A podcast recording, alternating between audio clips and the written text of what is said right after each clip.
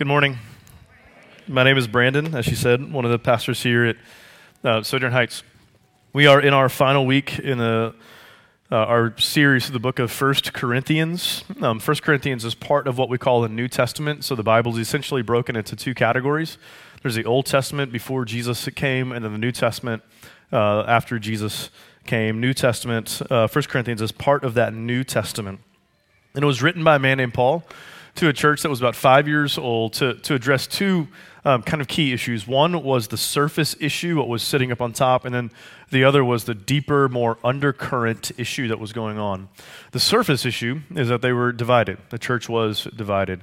But underneath that, and the undercurrent underneath that, was that this young community, this five year old church, were taking their communal cues on how to live.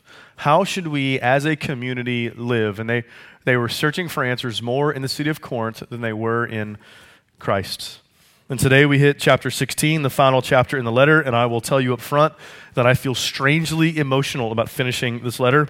Um, and so today is going to serve a bit as a uh, recap of uh, the letter.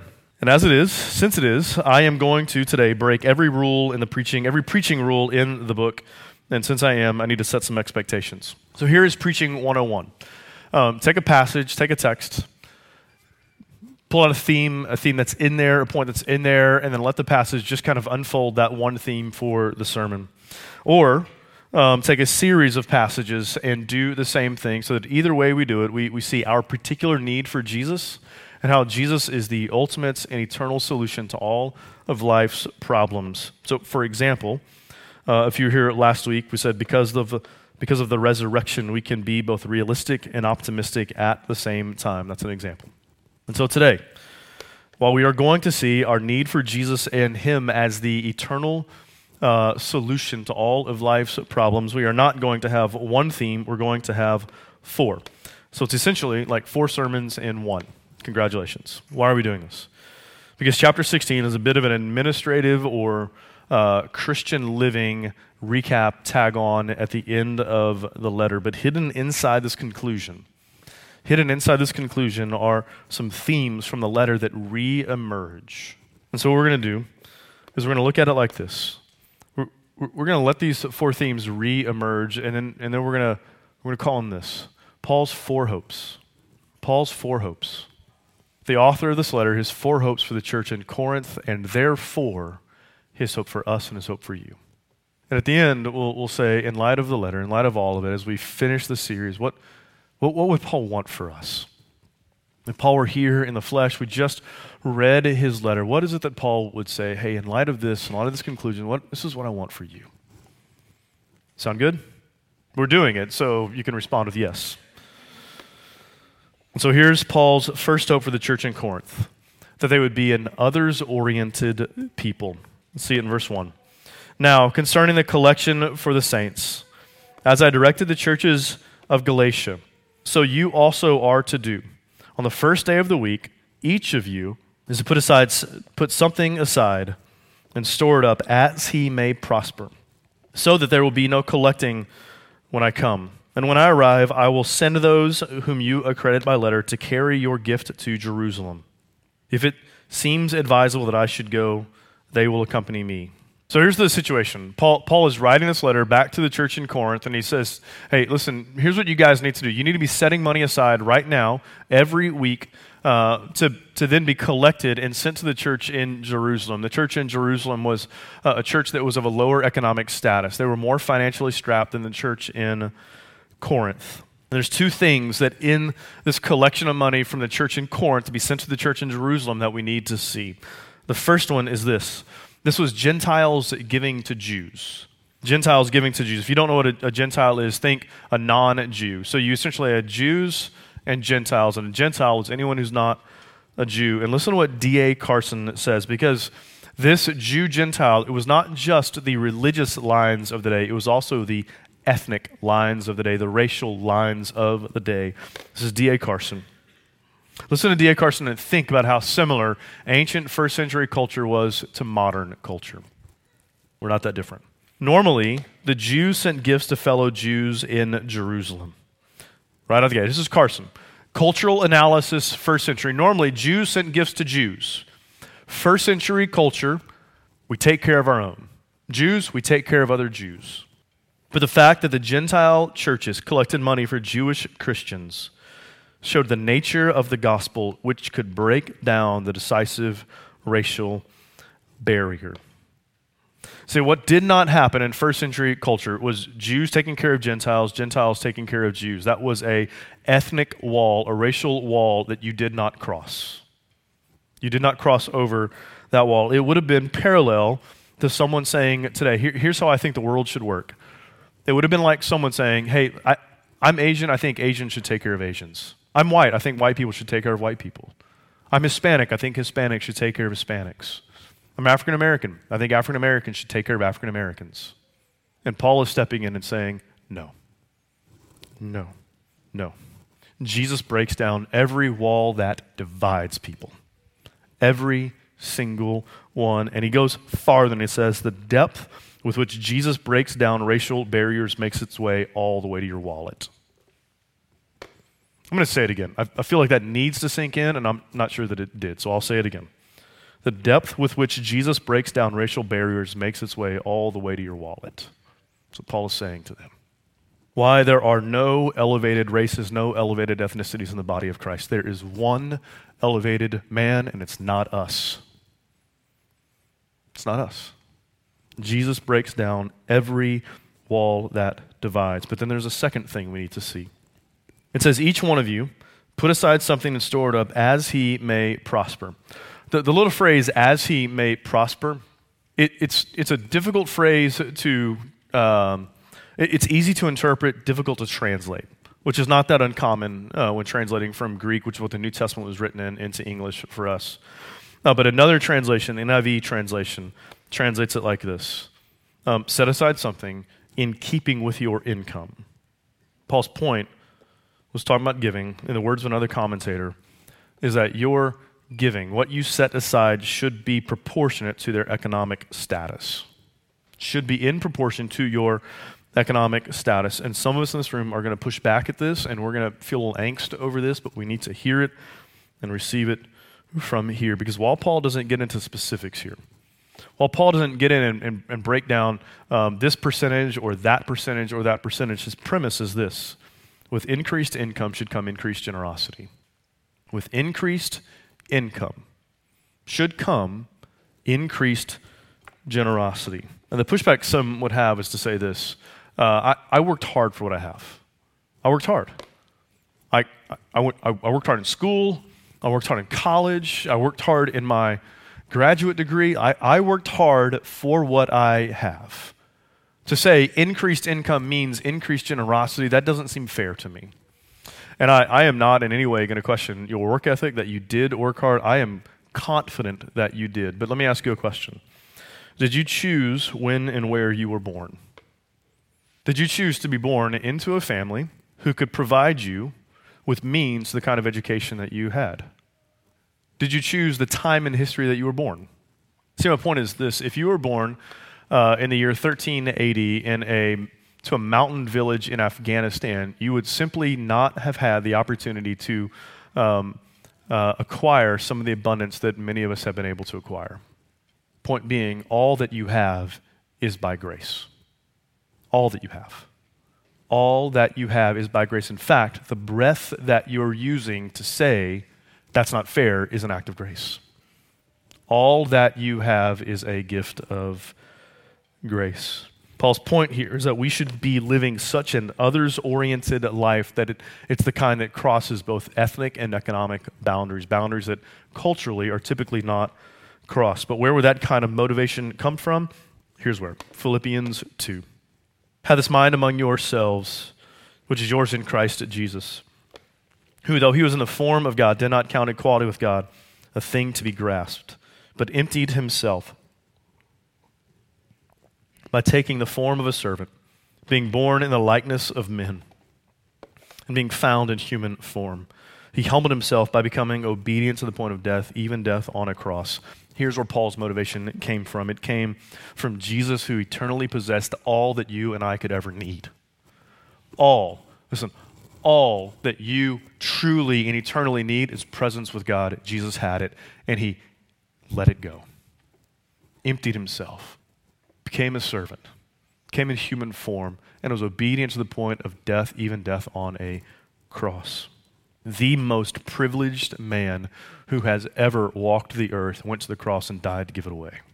This is where that motivate that others, or it's where it came from. So, does it mean for us? Let's, let's be a community of people who are willing to cross boundaries that others don't cross. Let's cross the ethnic and economic boundaries and see Jesus break down walls that divide people in us.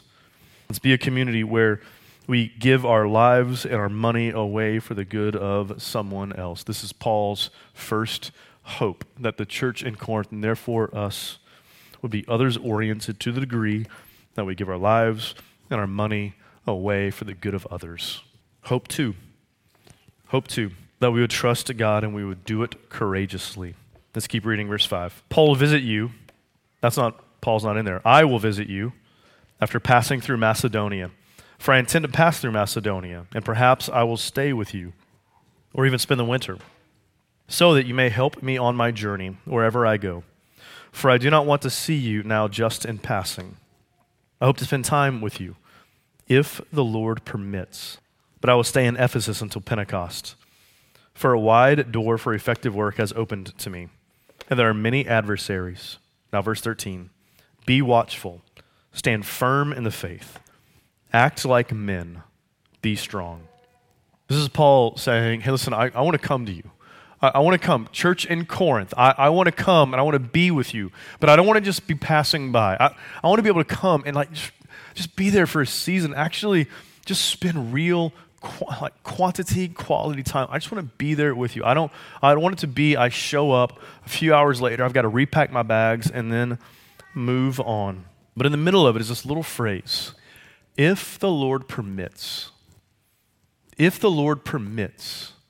This is Paul saying, "This is what I want, but I'm going to trust God with what happens." This is what I want, but I'm going to trust God with what happens. And I think that for some of us, our anxiety, fear over what life is going to be like, or what we have, or what we don't have, would really be undercut if that little phrase, if the Lord permits, really took hold of our hearts. With our jobs, if we could say, This is what I want, but I trust God with what happens. With our children, our marriages, our house, this is what I want, but I'm going to trust God with what happens. But then in verse 13, then in verse 13, there's a little phrase act like men, be strong. Now, on the surface, just reading it in English, it, it sounds like this is a call to watch MMA. Call me a fan of MMA, which, like, I honestly don't get MMA. Like, when the blood starts, I'm out. I can't take it.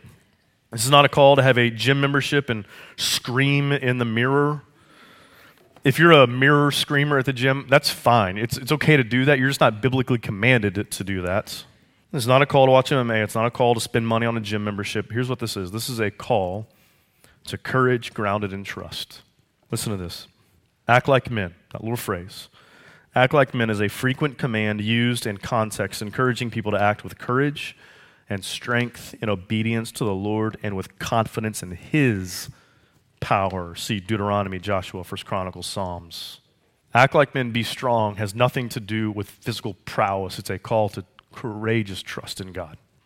To trust God with everything that you have, to trust Him to deliver you, to sustain you, to provide you, provide for you. Why would Paul include this in the closing recap of the letter? Because the church in Corinth wasn't doing this. They weren't doing this.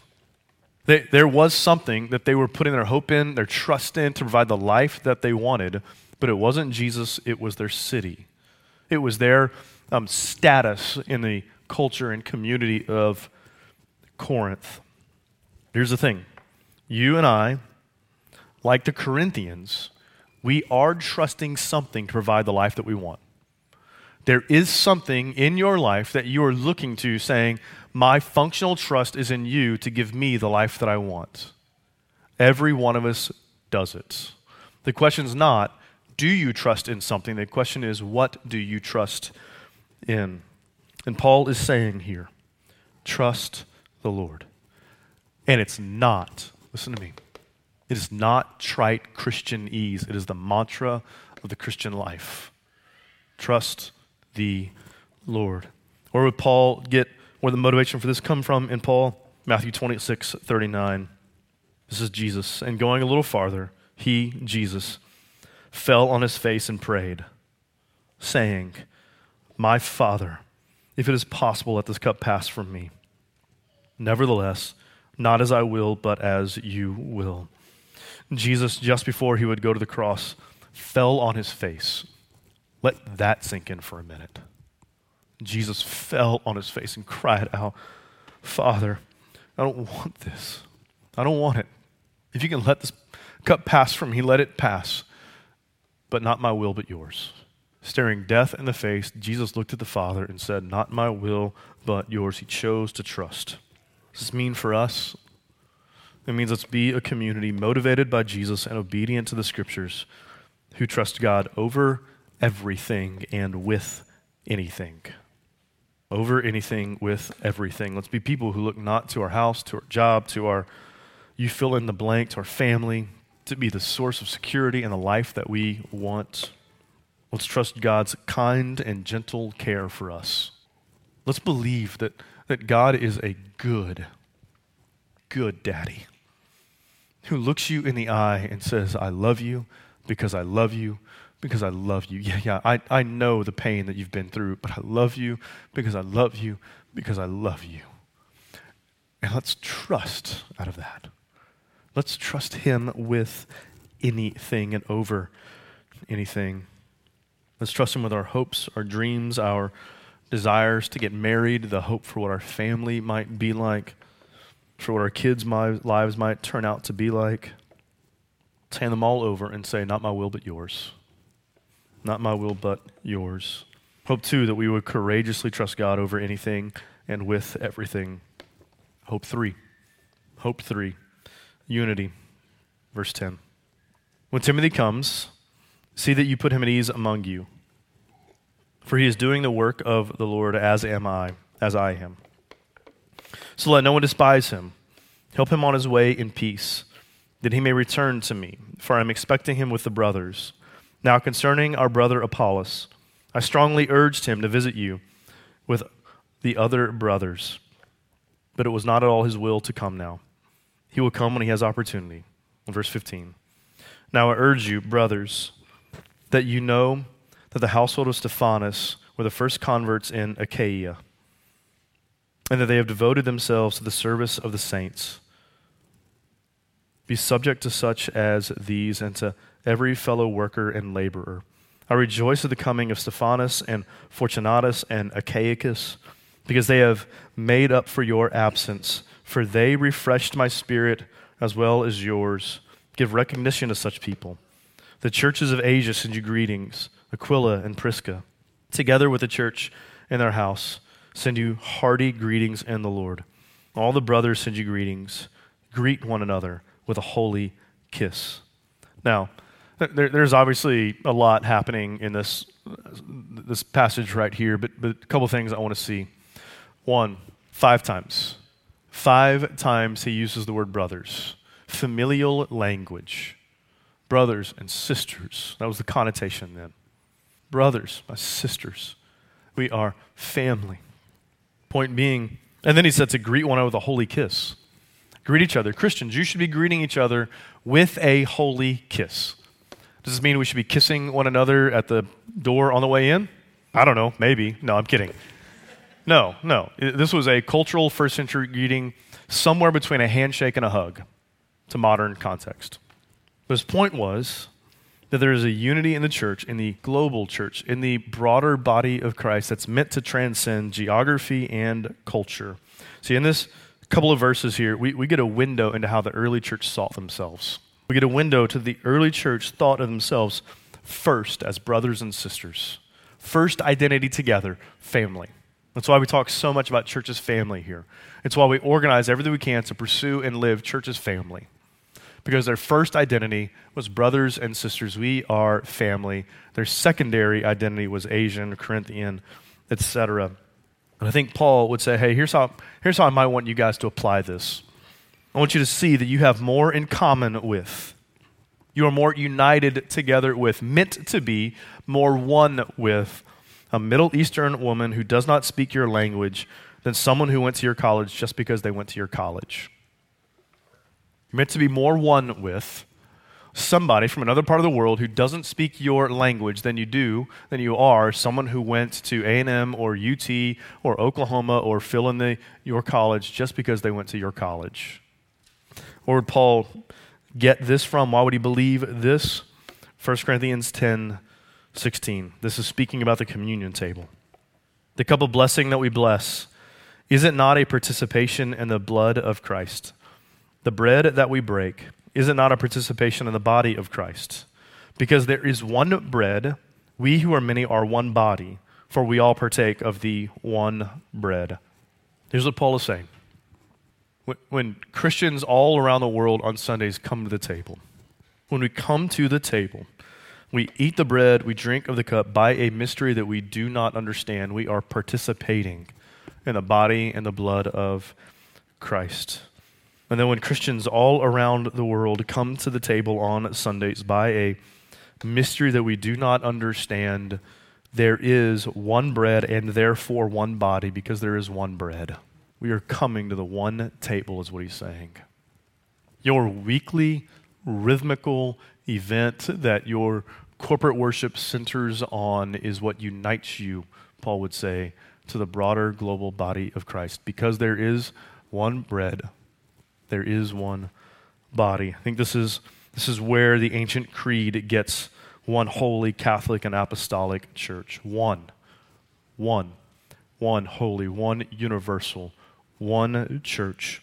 And our prayer, my prayer for this is that this posture, this posture might mark us and it might shape how we, our posture toward other churches in the city of Houston. We have not, we have not cracked the code on what it means to be faithful and biblical as a church. We are doing the best we can to be as faithful as we can, just like the other churches are. And it's a privilege to get to learn from them. Hope three, that there would be a unity in the body of Christ. And now, hope four Love. Love, verse 14. Let all that you do be done in love. And then the very last words Paul writes in this letter I, Paul, write this greeting with my own hand. If anyone has no love for the Lord, let him be accursed. Our Lord, come. The grace of the Lord Jesus be with you. My love be with you all in Christ Jesus. Amen. Here is the marker of a Christian. You want to know what the marker of a Christian is? Here it is love for Jesus. Love for Jesus. That is a response to love we received from Jesus that flows into love for one another. That's why he says, Let all that you do be done in love. Let all that you do be motivated by love. You want to be an others oriented kind of person? Be motivated by love for the other. Be motivated by love for the other. You want, you want to be the kind of person willing to cross boundaries that don't typically get crossed. Be motivated by love for your neighbor. Be motivated by love. And the last line of this letter really is remarkable. It really is. This church, if, if, you, if you don't know, the, the church in Corinth was highly dysfunctional. Highly dysfunctional.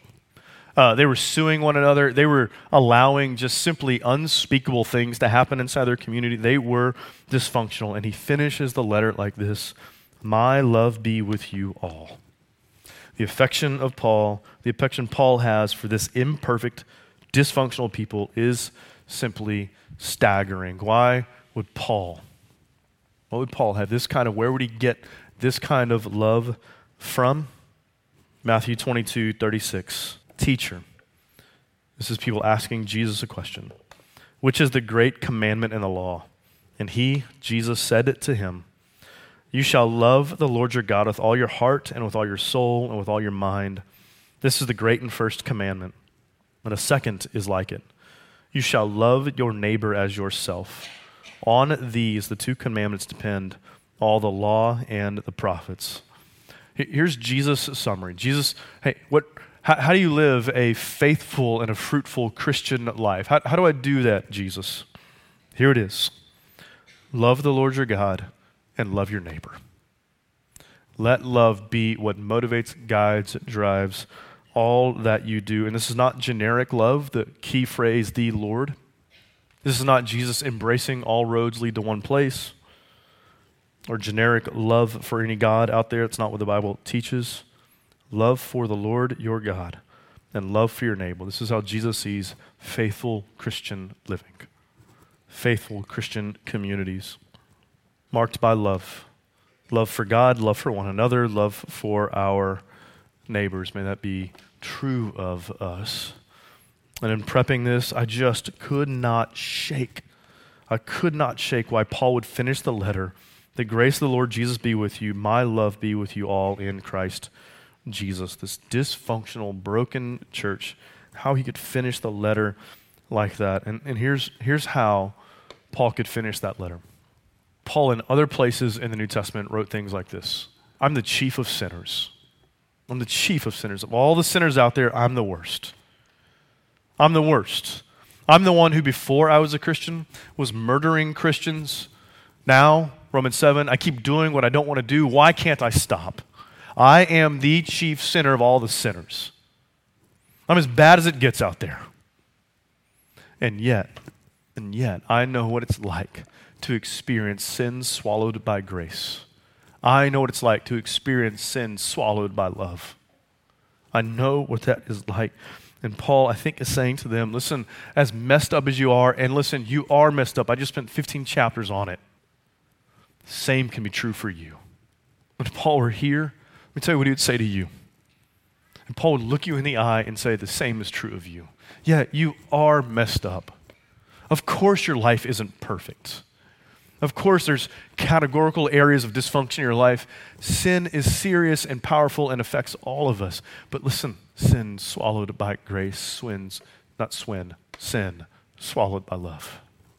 If you are curious about Christianity, if you're curious what the message is, what it is that we believe is on the table for you, here's what it is sin swallowed by grace, grace purchased through the life, death, and resurrection of Jesus, sin swallowed by love, the love that sent Jesus into the world to die for you. That is what is on the table for you.